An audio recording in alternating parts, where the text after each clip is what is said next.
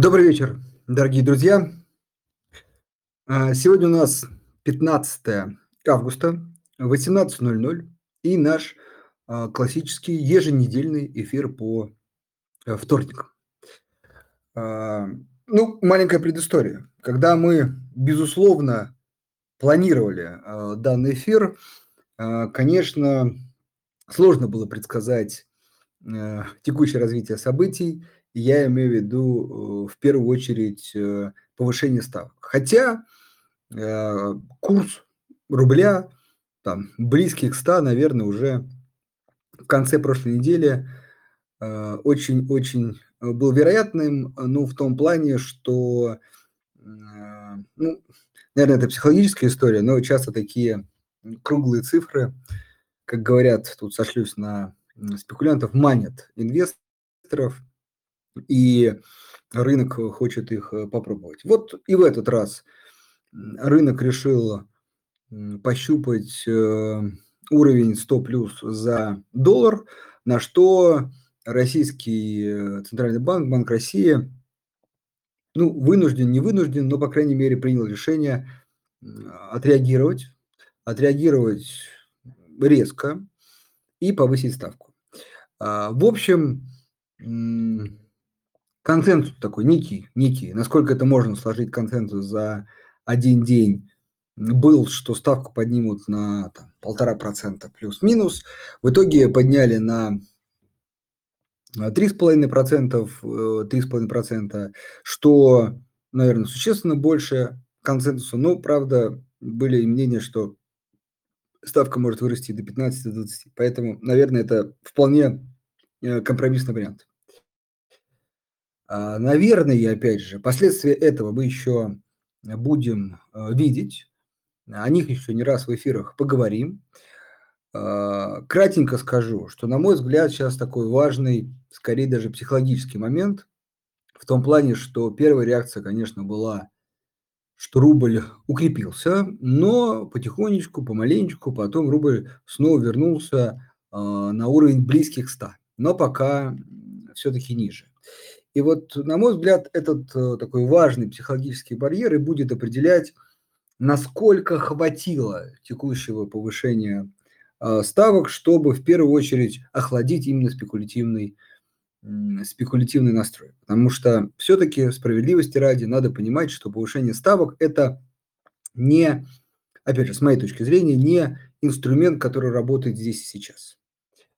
Э, вот, не знаю, там, продажа валюты на, на валютном рынке. Вот этот инструмент, безусловно, прям, как говорится, непосредственного действия. А повышение ставок – это косвенная, безусловно, действенная мера, но, так сказать, с отложенным немного эффектом. Она скорее влияет на умы, настроение спекулянтов в том плане, что как бы ЦБ дает сигнал, что выше ста ну, не, некомфортно, выше ста это тот уровень, с которым ЦБ будет бороться, и в случае чего ставку, наверное, может поднять еще.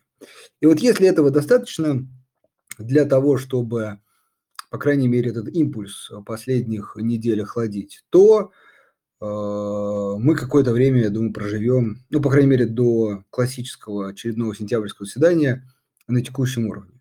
Если же сегодня, завтра, до конца недели мы увидим опять штурм ста и выше, то, я думаю, вполне могут быть либо опять неочередные заседания, либо, по крайней мере, повышение ставок уже в, в э, сентябре. Поэтому, э, если кратенько, да, э,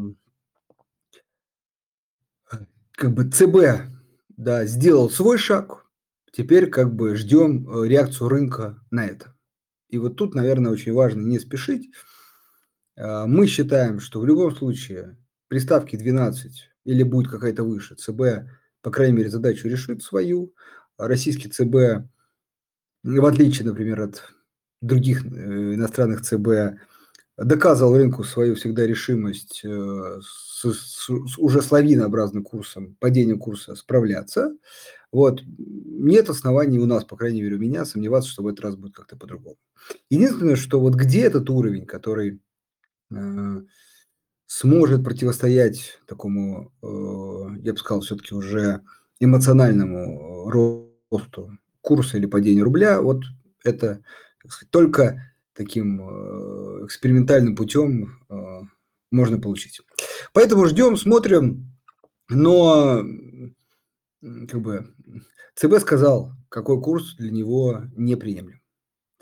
Я тут сегодня эту фразу второй раз за день произношу, произношу еще раз. В общем, в борьбе между ЦБ и как бы, спекулятивно настроенным рынком я все-таки ставлю на ЦБ.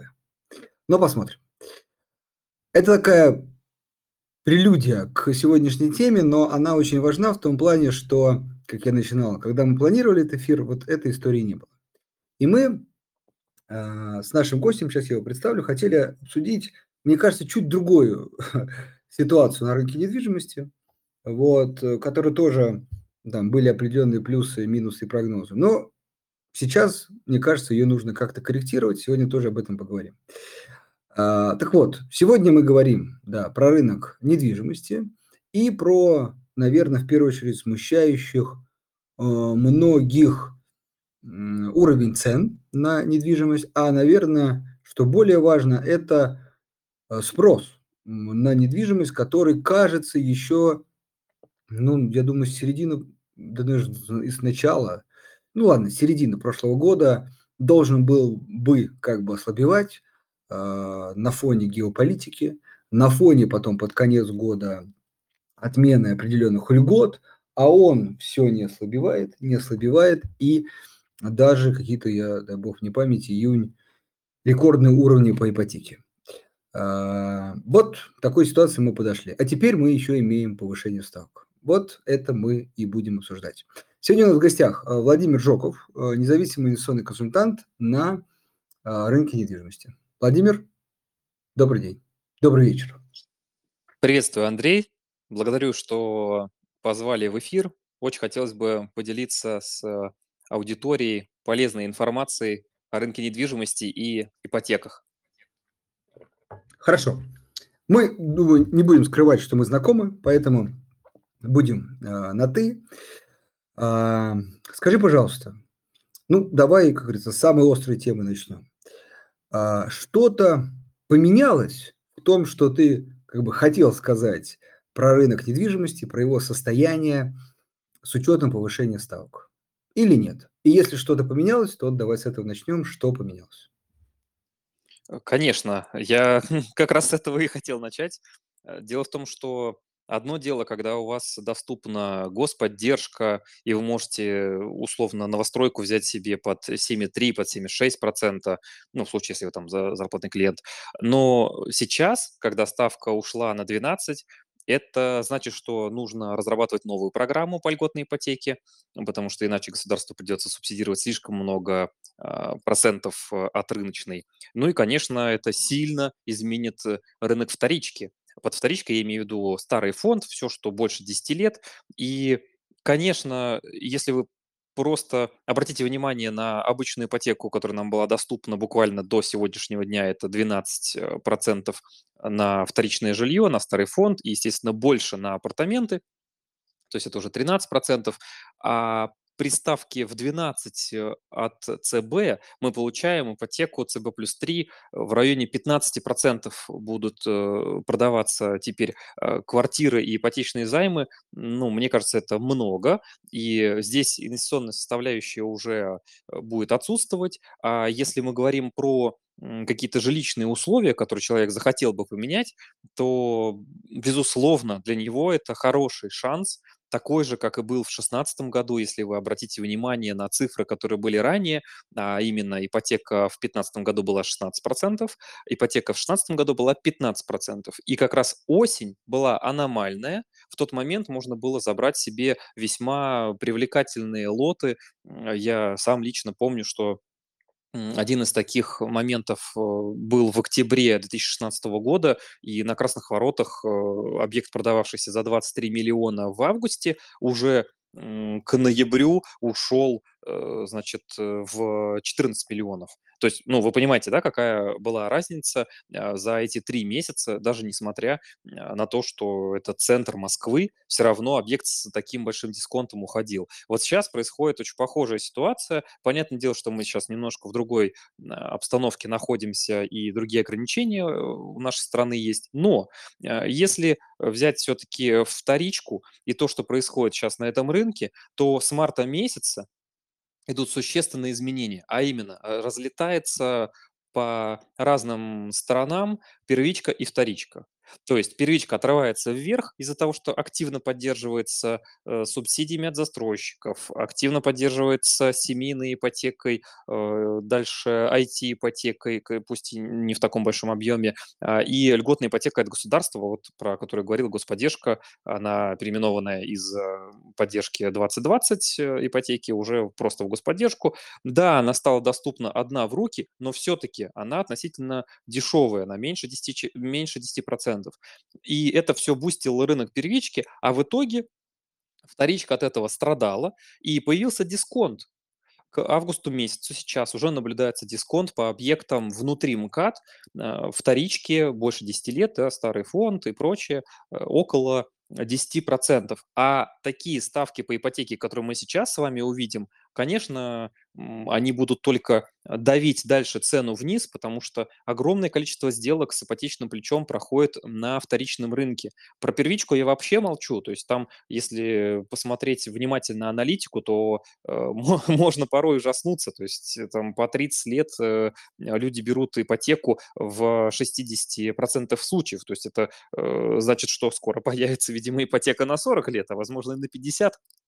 Так что э, здесь я прошу э, нашу аудиторию и слушателей быть более внимательным. И так же, как я говорил в марте двадцать второго года, э, спасибо, что, Андрей, э, ты дал возможность э, общаться с большой аудиторией, э, я бы попросил сейчас не торопиться и не бежать в первичку, которая очень дорого стоит, потому что э, все застройщики, самолет, пик, все, что сейчас застраивается, продается по высоким ценам, и это инвестиционно непривлекательно. девяносто процентов новостроек сейчас, первички, это дорого, и не стоит туда вкладываться. Объясню почему.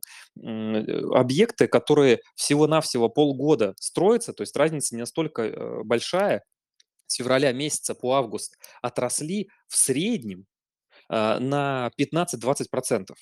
Объясняю, значит, на живом примере. Есть ЖК, которые имеют определенную перспективу. Сейчас мы их не будем называть. При необходимости я могу там лично рассказать, про что я говорю.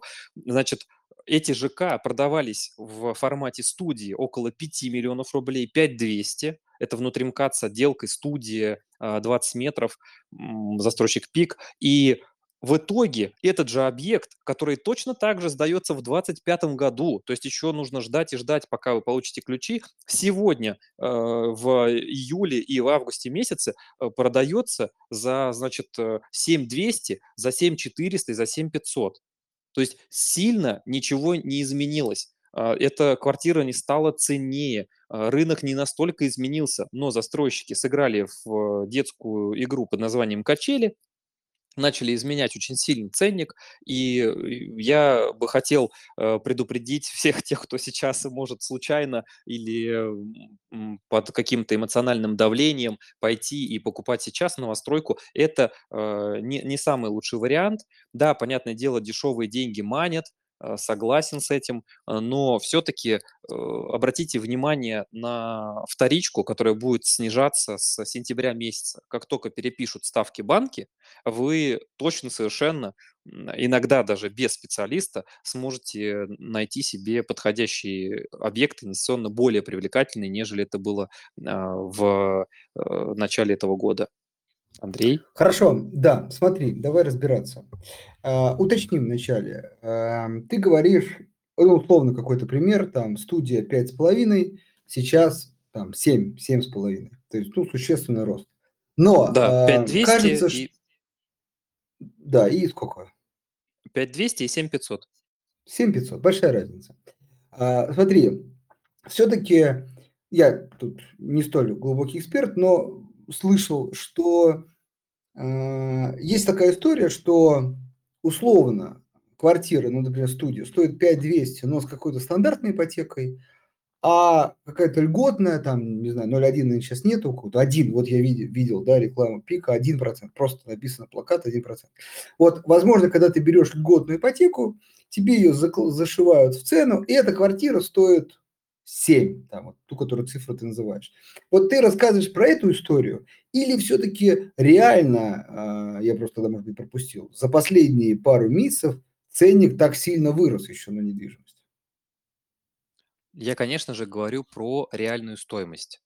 То есть для того, чтобы а, мы сейчас с тобой м, не, м, как сказать, не говорили о том, чего нет, а, я в прямом эфире в данный момент открываю сейчас, могу скинуть э, тебе скриншот, и э, зрители, я думаю, тоже э, э, им легко доступна эта информация.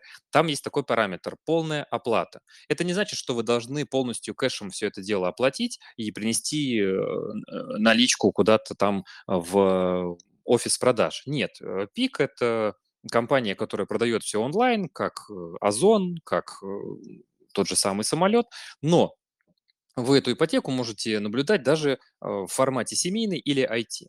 И вот если мы уже с тобой переходим в режим, в котором там один год без процентов или какие-то еще варианты типа ипотеки один и прочее, прочее, вот там цена еще сильнее повышается. То есть просто для сравнения, в один год без процентов это уже восемь тысяч сто, во всяких ипотеках ноль целых одна это семь тысяч девятьсот. Понимаешь, да, про что я говорю? То есть это не какой-то, ну, манипуляция цифрами, или я там сейчас хайпую на тем, что Пик цены переписал в каких-то спецусловиях. Нет, он, он реально переписал цены. В этом-то и вся проблема, что да, да. это вот я, необоснованно. Ну, уточнили. Ну, там, давай так, обоснованно, необоснованно это рынок все-таки. Ну, я понял, с твоей точки зрения.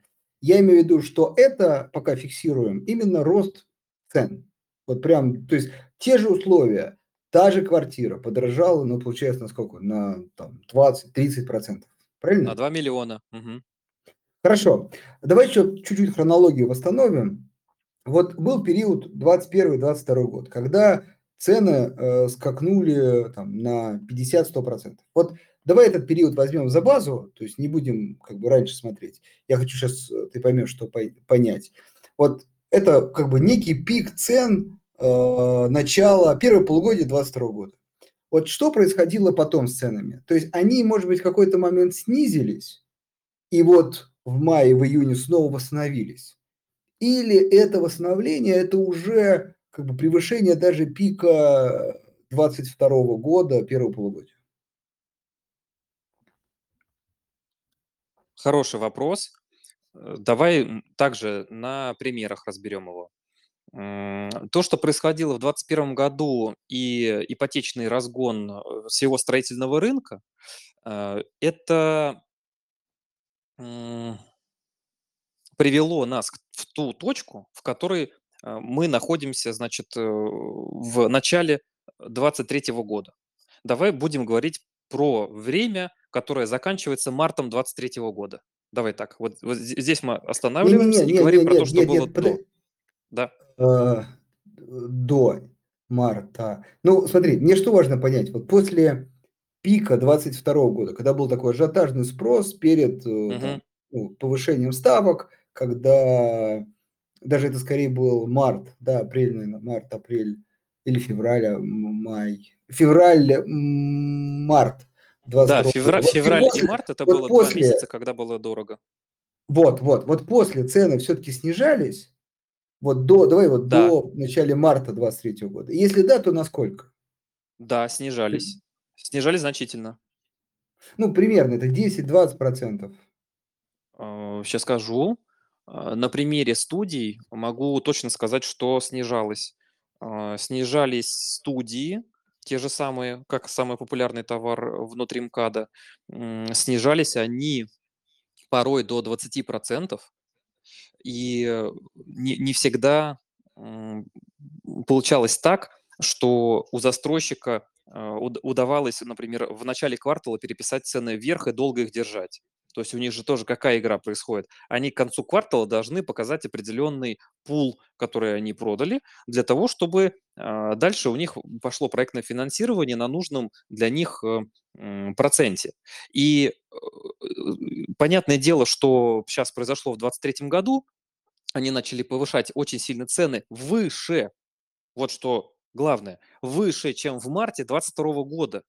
То есть тогда-то было дорого, и не надо было покупать. Я всех отговаривал, просил, говорю, подождите, пожалуйста, хотя бы два-три месяца. Недвижимость – это рынок, который медленно реагирует. Это не акции, они не настолько волатильны. Подождите два-три месяца, и вы увидите сильные изменения. Что получилось? В мае мы уже получили двадцать второго года хорошие условия по покупке. А потом, когда уже мы наблюдали с... ситуацию в октябре, в октябре цены были еще ниже. И вот если мы говорим про эти цены, которые были в октябре двадцать второго года, они держались вплоть до февраля двадцать третьего. Потом, когда уже ЦБ заявил о том, что он будет работать с первоначальным взносом, ему не понравилась ипотека ноль один и так далее, и так далее, и так далее, все вот эти вот движения, которые мы наблюдали, это все привело к тому, что тот спрос, которого, который отсутствовал в двадцать втором году, он перешел на двадцать третий год. И в итоге мы получили аномальный июнь, в котором, по идее, по, скажем так, историческим данным, должна быть просадка. А к августу тем более. Август, как правило, тот самый момент времени, когда у застройщика самые низкие продажи, все в отпусках, и это лучший момент времени был раньше для того, чтобы заходил инвестор. А сейчас мы Смотри. в августе наблюдаем цены на, на уровне декабря обычного года. То есть это максимум за год, максимальная точка сейчас находится э, здесь. Хорошо, вот смотри, давай тут э, зафиксируем. То есть причина роста, получается, второй квартал двадцать третьего года, это, как ни странно, отмена льгот. То есть все говорили, отмена льгот – это, ну, как бы плохо, ну, даже не льгот, а борьба с вот этими э, низкими ставками, да, но через завышение цен. Привела к тому, что, наоборот, спрос увеличился, правильно? Или какая-то еще причина есть у, вот, у роста цен последние два месяца, два-три месяца? Я думаю, что причина в том, что сами застройщики э, начали просто сильно повышать цены. Понятное дело, что у них есть и роботы, которые пишут цены, и из-за количества, значит, посещаемых э, лидов на сайте у них от этого э, начинает индексироваться стоимость недвижимости. Это все понятно. Но все-таки изменения произошли слишком серьезные. И то, что ЦБ говорил, что он отменит первого мая двадцать третьего года двадцать-пятнадцатипроцентный первоначальный взнос и будет добавлять туда определенную надбавку и сделает только ипотеку по тридцать процентов. Вот это все перенеслось на январь месяц двадцать четвёртого года, но потребитель этого не услышал. И вот это оказалось тем самым триггером, после которого мы наблюдали с тобой огромное количество покупок в апреле, в мае, так еще и в июне. Потому что в июне, когда активно СМИ, опять же, разогревали эту информацию о том, что деньги, значит, заканчиваются у различных льготных программ, те объемы, которые были выданы государством, они заканчиваются, и, мол, надо побыстрее брать еще и еще ипотеку. Ну вот, пожалуйста, мы получили аномальный результат, а застройщики с удовольствием, воспользовавшись этим, начали переписывать цены. Все точно так же, как это произошло в марте месяце. Там весь месяц переписывались цены вверх, вверх, вверх до самого конца марта. Хорошо, вот, смотри, мы похожую ситуацию наблюдаем. То есть, по-твоему, ажиотажный спрос Последний, последний ну, предыдущий квартал, второй квартал двадцать третьего, это именно как бы некая боязнь того, что ЦБ совсем завинтит гайки, и человек не сможет взять эту ипотеку. Конечно. Конечно, это сильно влияет. Хорошо. То есть, и важно, и ты считаешь это неправильным как бы движением, потому что как только завинтит ипотеку, случится цены, собственно, должны, по крайней мере, с твоей точки зрения, подешеветь.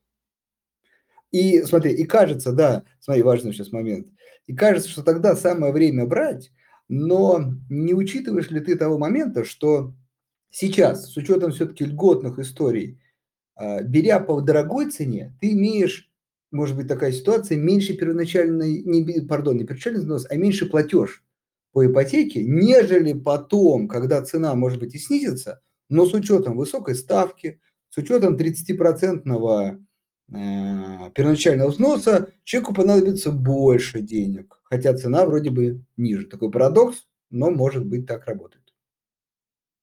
Угу, я понял. Тогда мне нужно здесь сначала дать определенную информацию в формате предисловия, а потом уже ответить, хорошо?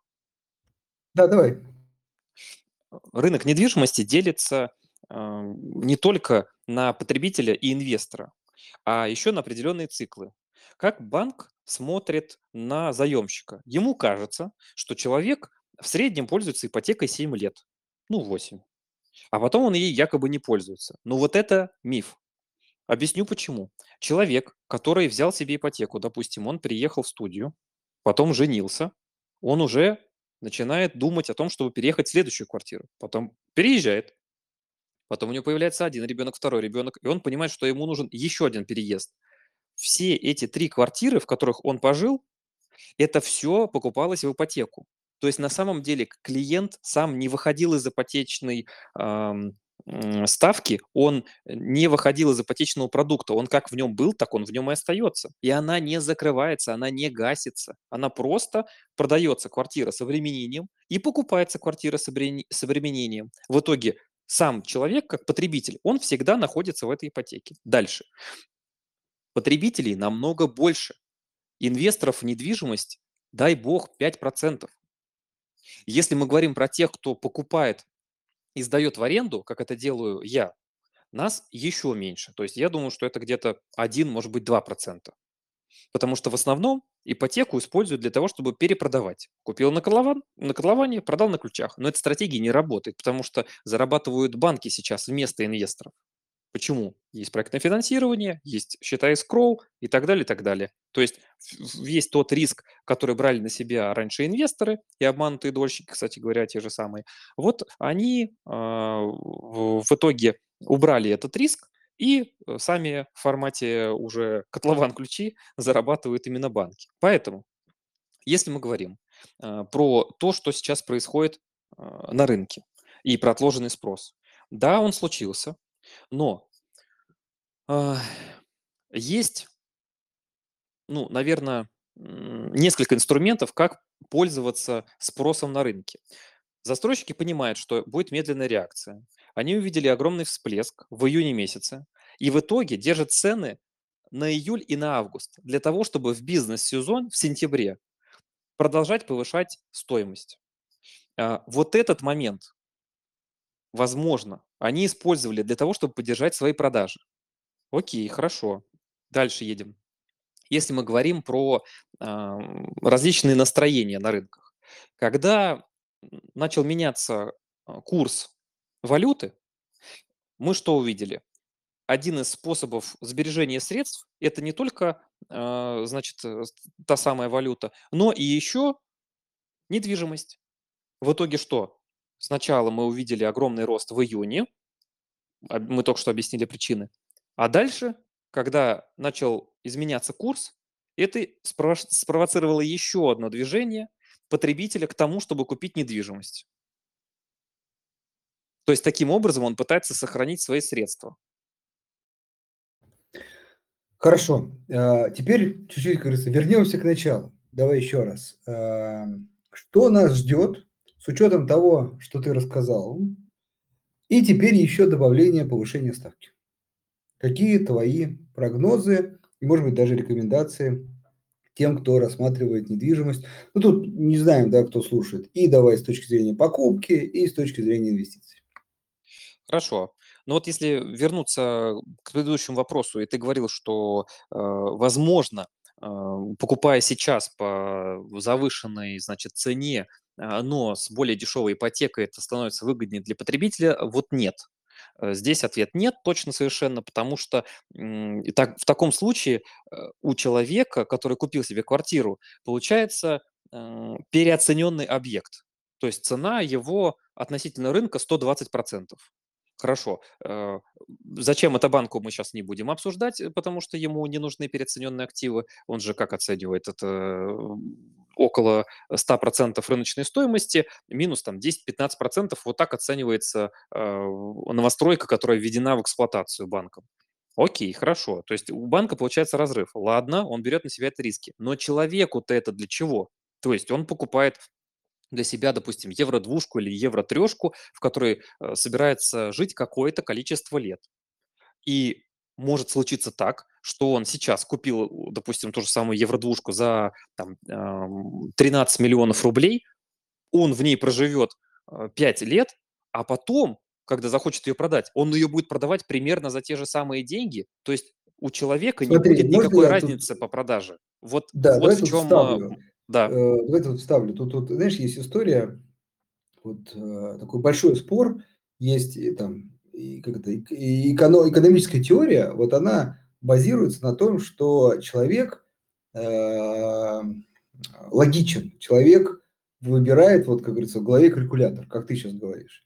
И есть сторонники такой поведенческой экономики, даже как бы не нео, да, такой, ну, как бы относительно новое течение, хотя ему там десятки лет, где э, коллеги доказывают, что, ребят, ну, как бы очнитесь, да, люди не рациональны, вот, то есть там вот рациональный человек, он там посидел и поразмышлял, а люди не рациональны.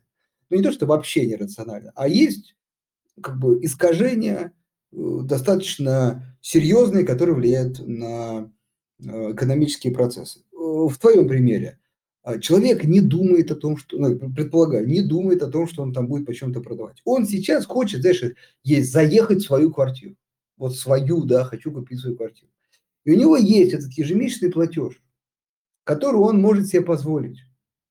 И я, по крайней мере, ну так, слышал, что часто люди, вот смотря на этот платеж, и принимают решение э, купить квартиру. Иногда даже игнорируют, ну непонятно, и на что ему смотрят, но в общем вот платеж тянул, все, погнали.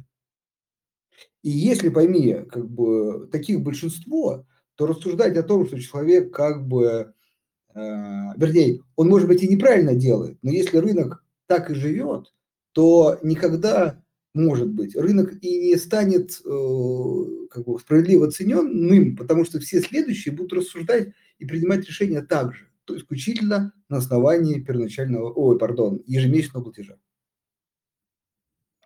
Хорошо, я тебя понял. Если мы возвращаемся к ежемесячному платежу, есть огромное количество разных калькуляторов, эм, один из которых только э, вот сейчас у меня в руках. Мы берем тринадцать миллионов, первоначальный взнос в двадцать процентов, который сейчас э, доступен без э, каких-либо надбавок, тридцатилетнюю ипотеку и обычную ставку с господдержкой семь и шесть, которая пока еще работает, напоминаю, пока она еще доступна. Платеж получается семьдесят три тысячи рублей. При средней зарплате в Москве это сто тысяч рублей, мы говорим про среднюю. Э, Она в итоге не позволяет, эта зарплата, человеку купить себе квартиру. Почему? Потому что оптимальным является для банка заемщик, у которого предельная долговая нагрузка не больше, чем пятьдесят. пятьдесят процентов от его заработка. Значит, платеж по ипотеке должен быть меньше, чем пятьдесят тысяч рублей, а он семьдесят три. Значит, если мы берем м, новостройки и понимаем, что в них вот такая разница, для чего тогда человеку покупать, если он может в аренду это снять? Смотри, смотри, хороший Надо сделать вопрос. А так, вот надо сделать так, кто чё- э, для покупает того, чтобы... тогда? Вот, мгм. в- Вот, я Вот про потребителя. Чтобы кто потребителю было сейчас удобно, покупает? Пойми, сейчас маленькие, давай чуть-чуть остановимся тут. Цены сейчас растут. И кажется, что не просто как бы строители, так, знаешь, цены подняли, а продажи падали. Вроде как и продажи растут, и количество ипотек. То есть кажется, что люди, ну, как бы тянут. Понятно, что, знаешь, если спросить, то всем тяжело, невозможно. Ну, как бы смотришь на данные, ну, значит, как-то тянут, значит, дают ипотеки. в этом-то, к сожалению, и ошибка банков.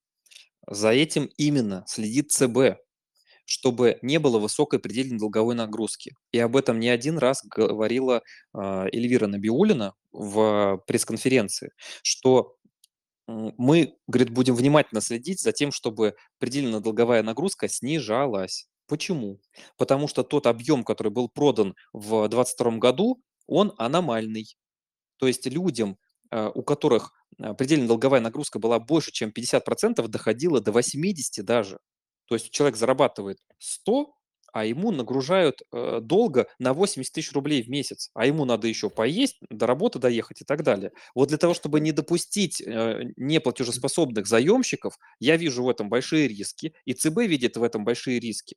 Сейчас должно что-то произойти. Один из факторов, который должен уже случиться, это изменение стоимости новостроек. Потому что если сейчас они не, срочно не внедрят какую, какую-либо еще одну ипотеку адресную, какую-то э, ипотеку для молодежи или еще что-нибудь, что будет с низким э, процентом, например, семейная ипотека станет два процента, как это случилось с дальневосточной. Вот, пожалуйста, это один из методов поддержки, один из способов. Или расширение семейной ипотеки. Вот сейчас э, последние данные, которые Дом.РФ предоставил, семейной ипотеки выдано очень много, огромный объем и в количестве, и в деньгах. Так если они, раз, вот просто задумайся, они, значит, расширили семейную ипотеку только лишь, добавив туда второго ребенка несовершеннолетнего. То есть раньше было условие какое? Родился ребенок с восемнадцатого года, вот тебе, пожалуйста, держи семейную ипотеку. А теперь их стало больше на несколько миллионов человек, потому что теперь, если у тебя двое детей несовершеннолетних, ты можешь взять себе семейную ипотеку. Вот если будут происходить похожие изменения в ипотечном формате, вот это будет влиять на рынок новостроек и являться драйвером роста. Если э- правительство есть, будет выбирать смотри, такой есть, путь, драйверы роста есть. Вот, то есть получается, что ну, как бы, есть вариант, когда, например, государство, э, ну там, дождавшись какого-то спада недвижки, не дождавшись, запускает снова какие-то расширенные льготные ипотеки, и, собственно, недвижка вполне может не дешеветь. Правильно? Да, конечно. Но тогда, получается, государство тратит свои средства для того, чтобы поддерживать эту субсидию. Да, ну как бы, почему нет? Ну, то есть, почему это невозможно вот так? Возможно же? Это возможно, но для этого нужны колоссальные средства. Это да. Давай сейчас мы э, чуть-чуть вот эту серединку зафиксируем. Э, смотри, правильно я тебя понял, что ты говоришь, что рост цен вот все-таки до вот текущего повышения был связан с тем, что там несколько причин. Люди в ожидании как бы ухудшения ипотечных условий э, форсируют взятие ипотеки. Дальше. С другой стороны, сами банки немножко ослабляют условия, где-то даже и немножко, да, то есть позволяют как бы, себе больше взять риска, клиенту больше взять риска. И вот это все совпадает с тем, что, ну, видимо, на, на текущий спрос а, все-таки недвижимости не так хватает, и это позволяет строителям э, цены поднять. Вот давай вот до текущего момента, правильно ли я все описал? Да, все верно. Хорошо, теперь после повышения ставок, вот давай в ближайшее время, просто ты как больше знаешь, скажи, пожалуйста, вот есть же какие-то, как всегда, одобренные ипотеки, но не взятые еще. Вот при вот таком повышении, Конечно. Как это работает, не будет ли сейчас ситуация, что, наоборот, как бы еще какой-нибудь следующий месяц подстегнет, наоборот, спрос на ипотеку и цены тем, что люди будут массово пытаться вот реализовать вот эти одобренные ипотеки? Во-первых, да. Конечно, любые резкие действия ЦБ всегда влекут за собой целый месяц активности потребительской. То есть все мы понимаем прекрасно, что август месяц – это волшебное время, когда люди в отпуске, на даче, не знаю, где-то они, в общем, отдыхают, и у них немножко другие сейчас задачи, а не покупка квартиры, правильно? Конечно, это время, когда все остывает, и создав, как мне кажется, такое потребительское активное настроение, повысив ставку, мол, в сентябре вы возьмете исключительно дороже, то, конечно, ну, не хотелось бы сейчас какими-то громкими высказываниями говорить, но я бы сказал, что это определенные воздействия на потребителя, так сказать, подгоняют спрос подгоняют, как это было, собственно, в двадцать втором году. То есть мы это уже с тобой наблюдали, и эти действия э, точно так же были среди банков. То есть, например, тот же самый Большой Зеленый банк, э, что сказал, э, как мне кажется, это такой ответ э, э, банка в Центробанк произошел, когда они сказали, что первоначальный взнос будет десять процентов.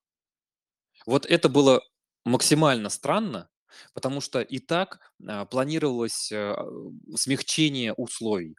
И так банки Большой Зеленый и еще один банк на, на три буквы, очень популярный, который тоже выдает ипотеки, сделали, например, продукт «Своя ставка», в котором вообще теперь человек может напрямую банку платить комиссию для того, чтобы получить себе дешевую ставку. Таким образом, например, можно семейную ипотеку сделать дешевле, допустим, дойти до ставки два и восемь, дойти до низкой ставки по ай ти-ипотеке. Понимаете? То есть очень, очень сильные изменения просто за счет того, что человек выплачивает комиссию банку. То есть это уже есть, это уже подогревает спрос, а тут еще и бац, такая новость про, значит, ключ двенадцать процентов. То есть я считаю, что это все подогревание спроса. Хорошо. Вот следующий месяц определили, то есть может быть даже рост цен. Окей, дальше твой прогноз, давай еще раз четко проговорим, я думаю, это... одна из главных интересующих тем слушателей. Ты считаешь, может быть, с какими-то там прогнозами, соответственно, второй, ну, давай так, четвертый квартал, если я правильно слушаю, первый квартал, все-таки начнет на рынок сказываться удорожание ипотеки, плюс к этому добавится ограничений со стороны ЦБ, то есть ужесточение каких-то дополнительных требований. И если, с оговоркой, государство в этот момент не, как говорится, вступится и не запустит новые льготные, такие масштабные программы, то это как раз должно привести к тому, что будет такое серьезное охлаждение спроса на рынок недвижимости. Так, не так, и если так, то тут какие-то пару комментариев. Да, конечно, так. Но надо не забывать, что к концу года всегда происходит активный спрос. То есть ноябрь-декабрь – это э, те самые месяцы, когда продается все, что угодно, и ликвидное, и неликвидное. Э, разумеется, прогноз какой? Мы уже в сентябре увидим определенные результаты, особенно это касается вторичного рынка, потому что, да, ставка вводится сейчас, но результаты мы увидим в сентябре, потому что прямо сейчас, вот сегодня, банки не переписали ипотеку, они будут звать всех на старые ставки, и, скорее всего, с первого сентября будет изменение определенное. Но если мы говорим про прогноз, то первичный рынок, он, конечно же, будет субсидирован, потому что не один раз и... Марат Хуснуллин и наш президент говорил о том, что строительную отрасль надо поддерживать, и каждый раз, когда необходимо было выделить новые средства, они снова выделялись, несмотря на то, что очень большой объем забирается в первые месяцы, и все равно лимит заканчивается, а его новый выдают. Потом опять лимит заканчивается, а его опять новый выдают. То есть пока правительство не остановит вот такую форму субсидирования, мы будем наблюдать рост, возможно, даже и на первичном рынке. Просто меня смущает тот факт, что если мы открываем данные, допустим, за июль, и смотрим, что происходит по вымыванию экспозиции из Москвы, Новой Москвы и Подмосковья, то, ну, например, цифры в тридцать шесть тридцать семь месяцев меня совершенно не радуют. Да, если взять июль, Подмосковье, там это уже тридцать четыре месяца, но Новая Москва все равно тридцать шесть, то есть три года. А что это, подожди, того, чтобы... а что это значит?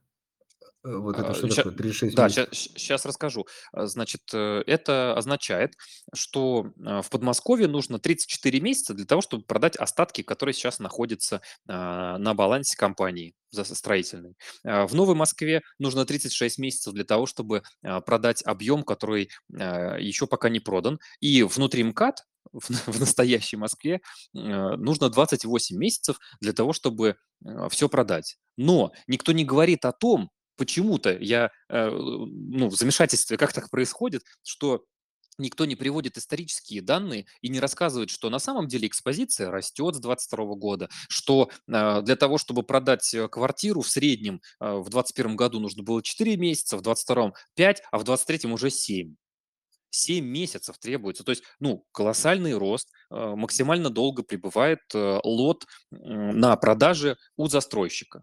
Но изменение в цифрах происходит где? Я могу вот сейчас два отчета открыть и сравнить.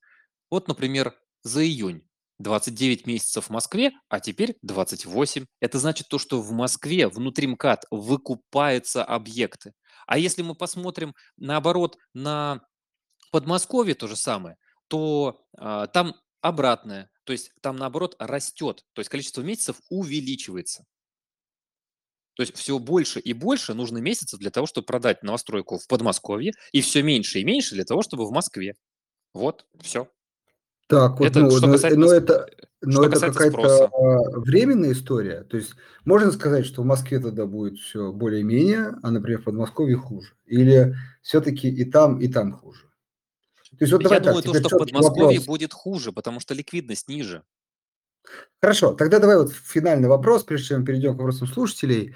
С учетом повышения ставок, ждешь ли ты все-таки, я вот не до конца понял, такого существенного охлаждения рынка недвижимости, потому что вот мы, например, как инвесторы интересуются, у нас есть ПИК, самолет, там ЛСР, Италон и другие строители, вот э, мы как бы, как ни странно, может быть, за них переживаем. Хотя, я думаю, часть слушателей именно интересуется непосредственно рынком недвижимости. И то, и то... Как сказать, твои комментарии важны для того и для другого. Все-таки ждешь ли ты серьезного, существенного охлаждения цен, ну не знаю, там двадцать процентов и плюс? Или все-таки ты говоришь про то, что скорее роста не будет, будет, может быть, небольшое охлаждение, опять же, по регионам, скажем, Москва, Подмосковье хотя бы. Вот. И вот небольшое охлаждение будет связано с тем, что государство как бы будет э, своими программами ну, немножко сглаживать э, ущерб от э, поднятия ключевой ставки. Угу, я понял, хорошо. А, мой прогноз, если вот так э, крупно, если отдалиться от э, ситуации и вернуться к моим словам на SmartLab, э, я считаю, что э, количество корпусов, э, которые вводятся, оно специально ограничено к две тысячи двадцать пятому году, что повлечет за собой изменение цены в большую сторону. Перевожу. Пока у нас в две тысячи двадцать третьем году огромное количество корпусов вводится в эксплуатацию, у нас очень много новостроек. В две тысячи двадцать четвёртом году точно так же очень много новостроек вводится.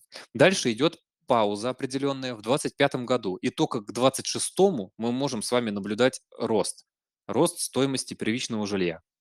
До конца две тысячи двадцать пятого года я вижу, что мы идем в стагнацию. То есть плюс-минус пять процентов, я бы не сказал, что это огромная разница. Далее, если мы говорим про то, что сейчас происходит, да, очень сильные изменения. Я согласен, внутри года. Но все равно это будет двигаться в формате стагнации. То есть для застройщика, который сейчас, допустим, самолет продает в Подмосковье квартиры, да? Всем нравятся их акции и так далее и тому подобное. Чем поддерживаются продажи самолета? Он продает платеж.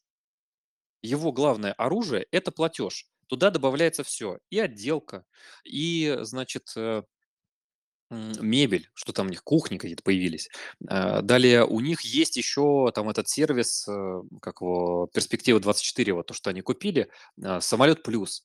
То есть они даже в регионах в итоге... Почему в Московской области Самолет Плюс закрывается? Ну, потому что он там особо не нужен. Он нужен в регионах, для того, чтобы в регионе человек пришел там, не знаю, где-нибудь там, в Свердловской области, Самарской области, пришел, говорит, я хочу продать свою квартиру, и в итоге что? Ему продает новостройка самолет в Подмосковье. Вот таким образом самолет, как мне кажется, подстраховался с точки зрения спроса. И также он активно использует методы по выдаче комиссиям своим брокерам. Очень большие комиссии, там по четыре процента. А ПИК никому не платит комиссию. У него другая методика. То есть он работает только ценой. и он максимально старается приблизиться к рыночной цене. Но то, что происходит сейчас, очень не похоже на рыночные цены. Поэтому я вижу в этом всем стагнацию. То есть если государство в очередной раз поддерживает стройку активно, то мы даже можем увидеть рост. И это будет аномально и максимально странно, потому что у нас первичка очень сильно отдалится от рыночной стоимости недвижимости. Понимаешь? Слишком большая э, наступит разница. Да, хорошо, у того же самолета и ПК есть э, ИЖС-программы, они застраивают там целые э, агломерации из э, вот этих маленьких э, домиков, которые собирают на месте. Э, ну, хорошо, здорово, и э, все банки поддерживают ИЖС-кредитование, класс. Но только э, не надо забывать, что когда мы строим сабурбанию, если уж мы так на правительственный уровень выходим, это решает, допустим, вопрос демографии, да? Потому что человек, который живет в доме, он больше настроен на то, чтобы у него было больше детей, он там больше расслаблен и так далее. В городе все-таки такая урбанизация, когда все работают там на трех работах без остановки. Но это мы сейчас ну, немножко уходим в философию. Да? Если Смотри, обратно вернуться в рынок, Если обратно да, вернуться чуть, в рынок. Чуть, и, да. Немного времени остается. Вот, вот именно, если можно, конкретно по э, ценам. Понятно, твое мнение, есть как бы какие-то за и против, но все-таки, если чуть в процентах, в цифрах, то есть мы ждем стагнацию, вот это что? Это пять-десять процентов снижения в ближайший год или это десять-двадцать и так далее? Это точно совершенно не двадцать. То есть пока что с такими э, ставками я понимаю, что это за собой будет тащить первичный рынок, потому что зачастую человек, который продает э, свою недвижимость, он покупает новостройку. Э, и, и на это тоже э, завязан рынок. Его, его нельзя как бы совсем разделить, сказать, что это вот отдельно, а это отдельно. Нет, они связаны, и человек, переезжая из одной квартиры в другую, переезжая в новостройку, он, скорее всего, продавал до этого свою вторичку. И если разлет, разрыв будет слишком большой, ему все тяжелее будет это сделать. А значит, что-то пойдет не так. Например, как это было с студиями, однушками, как только ввели льготы, у нас квадратный метр начал падать. Что это значит? Это значит то, что продаются исключительно студии и э, евродвушки, а э, двушки и трешки, например, не продаются. Ну, их очень мало в продаже, э, в сделках. В итоге, что мы получаем? Перекос рынка. Если рынок нужно восстанавливать, значит, государство должно поддерживать э, ипотеку на большие квартиры, то, что они сейчас и разрабатывают. Как только они это вводят, хоп, у застройщика появляется возможность продавать объемы. Перспективно ли это с точки зрения выручки и заработка для застройщика? Конечно, перспективно. Но у меня всегда остается ну, один вопрос. Что в итоге инвестор в недвижимость будет делать с этим объектом? Об кого он будет выходить? Кому он будет продавать этот объект в итоге? Да, здорово купить себе квартиру, улучшить свои условия. Класс. Но если ты на протяжении пяти лет останешься в той же самой цене в рублях по этому объекту, для чего тебе тогда э, эта недвижимость? Это уже ну, на депозит больше похоже, даже немножко похуже. То есть мой прогноз простой. Если государство начинает активно вмешиваться в рынок новостроек, это уже не рыночные условия, и невозможно э, ну, предсказывать поведение. Настолько сильно это будет завязано на поддержку Минстроя, на поддержку и разработку от Минфина и ставки ЦБ. Настолько сильно это будет зависеть именно от них. Не от того, что застройщик там сильно как-то цены переписал или еще чего-нибудь. То есть мы сейчас пока что находимся в таком, ну, я бы сказал, в ипотечной зависимости. Вот мы сейчас в ней уже. Если мы говорим про московский регион. Если мы говорим про э, другие города, про миллионники, там все э, легче, там все получше, потому что много сделок э, проходит э, за наличные, а это больше приближено к рынку. Потому что как только рынок становится субсидированным, он получается управляемый э, абсолютно.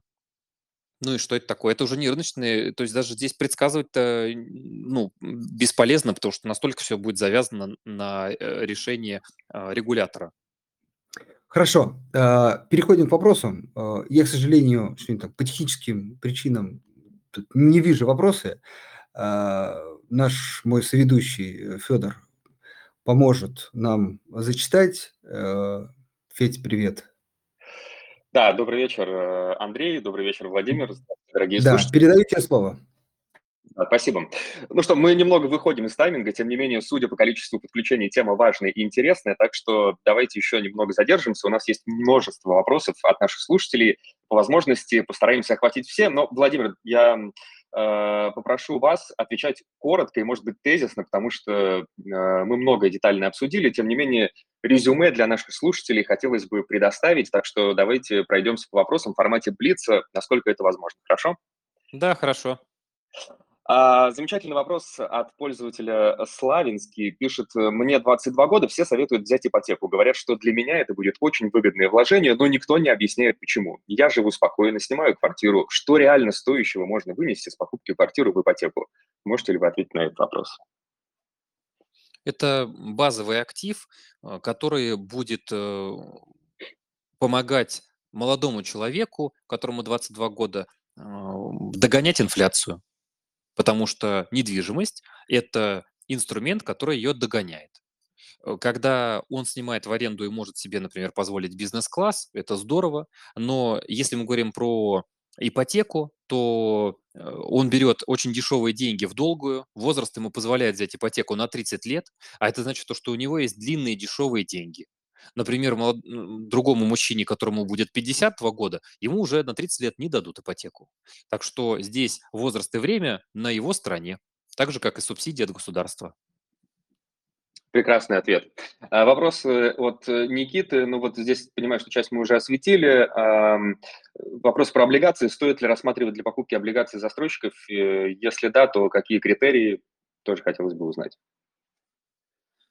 Ну вот, например, совсем недавно стартовали облигации ДОМ.РФ, и они сейчас создают отдельное кредитное бюро, то есть у нас есть что? ОКБ, Эквифакс и, конечно же, эн бэ ка и. И у нас появится четвертое кредитное бюро, в котором, ну, как я понял, сам ДОМ.РФ будет отсеивать каким-то образом для себя заемщиков, но мне бы очень не хотелось, чтобы э, мы дошли до определенной какой-то формы си ди о, меня это пугает, поэтому если уж вы хотите инвестировать в недвижимость, э, обратите, пожалуйста, свое внимание на э, такие секторы, как апартаменты и запифы.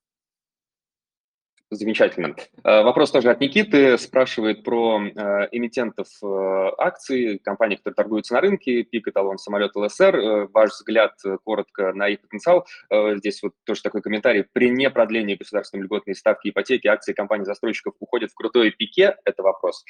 Что вы можете сказать по этому поводу? В общем, такой вот взгляд на застройщиков в контексте рынка фондового. Здесь подходит как раз тезисный ответ, как вы и просили. Mm-hmm. У меня акций застройщиков в портфеле нет. Что ж, довольно емко. Вопрос про и жэ эс здесь есть. Группа «Самолет» вышла на рынок и жэ эс, ПИК также собирается выходить, Эталон заходит. Как выход крупных девелоперов повлияет на рынок и жэ эс, на цены участков? Стоит ли ждать появления новых ипотек и компромиссов от банков и девелоперов? Да, конечно, стоит. И я уверен, что, ну, по некоторым слухам, я уверен, что это не закончится только пиком и самолетом. Да, понятное дело, у самолета огромный земельный банк в области, но не забывайте про движение Эталона в сторону нашей новой дороги. Я считаю, что это вообще труд будет сравним с БАМом. Если помните, была такая стройка в советское время. Вот э, мы сейчас плюс-минус находимся в похожей ситуации, в которой будет строиться так называемый новый шелковый путь из Петербурга в Китай. Это огромная дорога, выделено несколько триллионов, по-моему, тринадцать триллионов рублей, несколько тысяч километров э, трассы, э, да, в обход городов, но все-таки в тех местах, где она пройдет, очень мало нового фонда. В некоторых городах вообще нету э, никакой новостройки, нет нового фонда. И, безусловно, Эталон, который пошел сейчас в регионы, сделал очень правильный ход, э, потому что будет строить там эконом и комфорт-класс. Так что да, Да, конечно, э, и ИЖС, и движение в регионы это имеет определенный потенциал. Мгм, Да, ставка, понимаю, ставка на то, что инфраструктура породит и э, спрос на недвижимость. А, еще один вопрос по поводу рынка апартаментов. Э, Что думаете по этому поводу? Какие у него перспективы в ближайшем будущем? Ну, замечательные, потому что м- мне лично апартаменты очень нравятся, особенно если мы говорим про м, определенные движения в правительстве по м, так называемому юридическому вопросу, который уже длится более двух лет. А, Мы все ждем, ждем, когда же они определятся, что это такое, потому что по статусу это не жилое, а, при этом в нем живут, то есть вроде как не квартира, но при этом это и не офис. А, По документам это вообще, а, ну, можно сравнить там с, э, допустим, парикмахерской, но ты же м, ну, не в парикмахерской живешь, да, ты, ты живешь в определенной какой-то к- квартире, у тебя там есть э, свет, вода, ванна и, и прочее. А, Да, это, я считаю, вообще нормальным, потому что м, если мы просто обратимся к мировой а, недвижимости, у- очень много где апартаменты. А, У нас просто по- произошел такой раскол на жилую землю и нежилую землю. Вот, значит, на жилой земле нельзя строить апартаменты, а вот на нежилой можно. Вместо там какой-то промзоны или вместо какого-то завода построить можно только апартаменты. Вот э, очень хотелось бы, чтобы мы до конца дошли до какой-то определенной стадии, выяснили вопросы, связанные с капремонтом. Прошу тоже на это вс- обратить внимание всех наших слушателей. Здорово, что вы дослушали сейчас почти до конца эфира, уже час с нами. Э, Капремонт предусмотрен, если вы владелец жилья. Если владелец не жилья, э, может произойти такой момент, что вам через десять лет а, м, ну, просто напишет какое-нибудь э, письмо счастья управляющей компании, скажет, давайте по миллиончику скинемся, нам тут нужно кровлю поменять а, или там фасады обновить, понимаете? Вот, так что имейте это, пожалуйста, в виду. Всех инвесторов а, в апартаменты я а, приветствую, потому что м, тема классная, можно найти уникальные лоты. М, э, Если нужны подробности, пишите в личку, я расскажу. Да, нужно, чтобы здесь наступила стадия принятия наконец-то. А вопрос от Да, Сергея конечно, довольно... но надо, конечно, не забывать про то, что на апартаменты дороже ипотека. То есть с ключом в двенадцать мы получаем ну, просто ди- дикие какие-то условия, поэтому э, в конце года, я считаю, будут точно совершенно привлекательные условия по покупке. А, м, а- Обращайте тоже на это внимание, это даст вам определенную доп. Доходность, потому что э, в конце двадцать второго года были дешевые цены по апартаментам, в начале двадцать третьего года были дешевые цены, даже в мае были дешевые апартаменты. А, Имейте это в виду, кому нужен кэшфлоу, это очень хороший инструмент для этого. Мгм. Э, Вот как раз по поводу э, периода, что ли, покупки. Сергей спрашивает, обширный вопрос, я сокращу. А, Суть в том, что каждый раз мы слышим, что э, сейчас не лучшее время для покупки. В две тысячи девятнадцатом году недвижимость дорогая, в двадцатом году кризис, ковид не берите, в двадцать первом году дорого, в двадцать втором году снова кризис, э, страшно брать, в двадцать третьем году дорого. Есть ли какой-то комментарий вот на такой крик души, скажем так? Сергей, смотрите, я понял, я понял, это, это фома. Это фома, это упущенная выгода, конечно. э, м, м, Такой эм, момент это нормально. М, Очень много вещей в фондовом рынке точно так же отрастает, и мы не знаем этих моментов, мы не видели, как это произошло, или, возможно, не оценили какую-то компанию по достоинству. М, э, Я также, помню, переживал из-за компании Крокс, а, которую я не купил в марте двадцатого года, она потом резко отросла. Конечно, это нормально. Э, Дело в том, что если вы просто начнете и будете более внимательно, возможно, с э, специалистом, э, который не аффилирован с застройщиками, м, ну, вот каким, например, я являюсь, да, это не самореклама, а, м, нас много, а, люди, которые не получают комиссию от э, э, застройщика, они более объективны в выборе какого-либо э, жилья, какого, какого-то либо апартамента и, э, и прочих инструментов в недвижимости. Э, Я бы сказал, что если вы хотите разобраться в этом вопросе сами, а, примеряйте определенные формулы, находите калькуляторы, по которым вы сможете понять, э, достойна ли вообще конкретная новостройка, конкретный ЖК вашего внимания, вкладывается ли туда город миллиардами рублей, или же э, внешних точек роста в, этой- в в этом месте нет. И да, иногда это страшно, иногда это э, непонятно, но если вы сильно надеетесь на то, что сможете найти, например, какие-то объекты на вторичке, это намного тяжелее, чем купить у застройщика.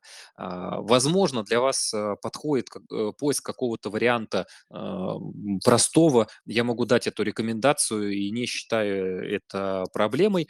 М, Есть э, м, у нас все-таки такой момент со студиями. Вот многие блогеры, например, говорят о том, что студии не надо покупать, а я вот э, ну, против этого, э, и я за то, чтобы люди, которые хотят сдавать в аренду недвижимость, покупали именно студии, потому что если вы просто откроете там а, ЦА, Авито, Яндекс недвижимость и прочие ресурсы, а, вы увидите, проведя, значит, вот эту метку по МКАДу, что внутри МКАД сейчас сдается а, студий а, в новостройке, значит, э, выше первого этажа, понятное дело, чтобы не попасть на какие-то разделенные там непонятные моменты, а просто в новостройке в итоге вы попадете э, в очень весь эту забавную ситуацию, потому что а, на Авито это сто восемьдесят студий, на всю Москву, в которой пятнадцать миллионов живет, двадцать пять миллионов приезжает ра- э, работать э, в Вау. агломерацию, да, а, это, значит, на ЦИАНе сто двадцать студий в аренду, а на Домклике шестьдесят семь. Вы понимаете, о, о чем мы вообще говорим? Это дефицит. Это тот дефицит и неэффективность рынка, которой вы можете воспользоваться. Поэтому, если в- вдруг у Сергея есть план, как купить э, квартиру, есть первоначальный взнос, и это не последние деньги, то рекомендация простая. Студия, двадцать квадратов, а, потому что вы не платите налог, потому что он начинается от двадцати квадратов, с отделкой, чтобы вы не переживали за счет, э, насчет ремонта, и отложите себе хотя бы триста тысяч на мебелировку. Все, совет э, закончился. Великолепный сценарий, захотелось. А, Тут э, комментарий тоже от Сергея, может быть, такой эмоциональный, но я думаю, что многие думают примерно в том же ключе. А, Вопрос о том, есть ли какие-то интересанты в том, чтобы э, снижи- с- стоимость недвизим- недвижимости снизилась. Может быть, это банки, в которых заложены цены вот, в проектном финансировании, может быть, застройщики, может быть, э, тем, э, кто уже владеет недвижимостью, или, может быть, государству. Вот э, есть ли кто-то, кому выгодно, чтобы цены снизились?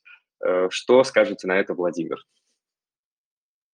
Ну, я бы сказал, что это нужно тем, у кого проблемы со спросом.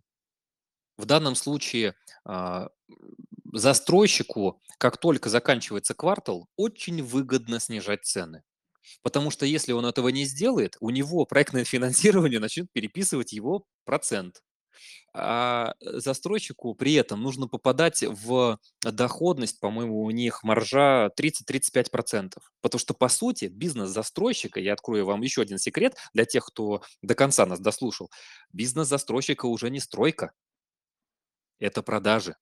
И, по сути, он не сильно-то отличается сейчас от, допустим, компании «Озон», которая просто продает как маркетплейс. Понимаете? Да, он строит, круто, польза бешеная, рабочие места, класс. Но по сути его бизнес – продажа, и продает он сейчас не квартиру, он продает ипотечный платеж. Поэтому как только у них возникают проблемы со спросом, как только э, сделок становится по каким-либо причинам меньше, именно застройщик будет заинтересован в снижении цен. А вот то, что банки на него давят, повышая цены, повышая цены, это уже вопрос к урегулированию а, вот этих переговоров между банками и застройщиками, Сергей. Да, интересная оптика, действительно, посмотреть на застройщиков как на маркетплейсы. А, Думаю, это будет полезно. Вопрос от Макса. Крестовский в СПБ или Замоскворечье в Москве? А, Ну, это провокационный вопрос, я понимаю, зачем а, и по какой причине а, он здесь был задан. А, Ну, поскольку а, м, родственники а, по а, моей маме все из Ленинграда и Петрограда, конечно, мне нравится СПБ, но все-таки отцовские родственники все родом из Подмосковья, поэтому а, я как э, м, ме- между молотом и наковальней, да, мечусь. То есть мне и Все, все Петербург понятно, нравится, Владимир, это и Тверь, это Тверь мы поняли. да-да-да, и Москва мне нравится. Ну, вообще, мой выбор вот такой, если спокойный, и если вопрос был бы ко мне, а, мне очень нравится Рыбинское водохранилище, особенно его восточный берег, это чудесно. Есть замечательный город, а, спрятанный, маленький, о котором никто не знает э, из-за инвесторов. М, Я про него скоро выпущу репортаж. Он как раз находится недалеко от Рыбинска. Вот там спокойно, тихо, хорошо. А в Москве, в Петербурге всегда а, бешеный ритм мегаполиса. Если он вам подходит, то выбирайте. Если нет, хотите спокойствия, то, конечно, для вас э, другие подходящие объекты. Ну, Владимир, предлагаю на этой романтичной и спокойной ноте завершить нас, наш эфир. Спасибо большое, что ответили на вопросы. Было действительно очень интересно и полезно, я думаю. А, спасибо, что пришли. Прекрасного вечера. До свидания. Да, большое спасибо, что пригласили. С удовольствием а, приму участие в эфире. Ну и в следующий раз, конечно же, он будет короче. Спасибо, ребят, что пригласили. Всем пока. Хорошего вечера. Да, спасибо. С нами был Владимир Жоков, независимый инвестиционный консультант на рынке недвижимости. Мы говорили о рынке недвижимости, перспективах этой отрасли. Если вы вдруг поздно подключились к эфиру, ничего страшного, завтра мы опубликуем запись эфира. Не пропустите и обязательно послушайте. Это было содержательно и интересно.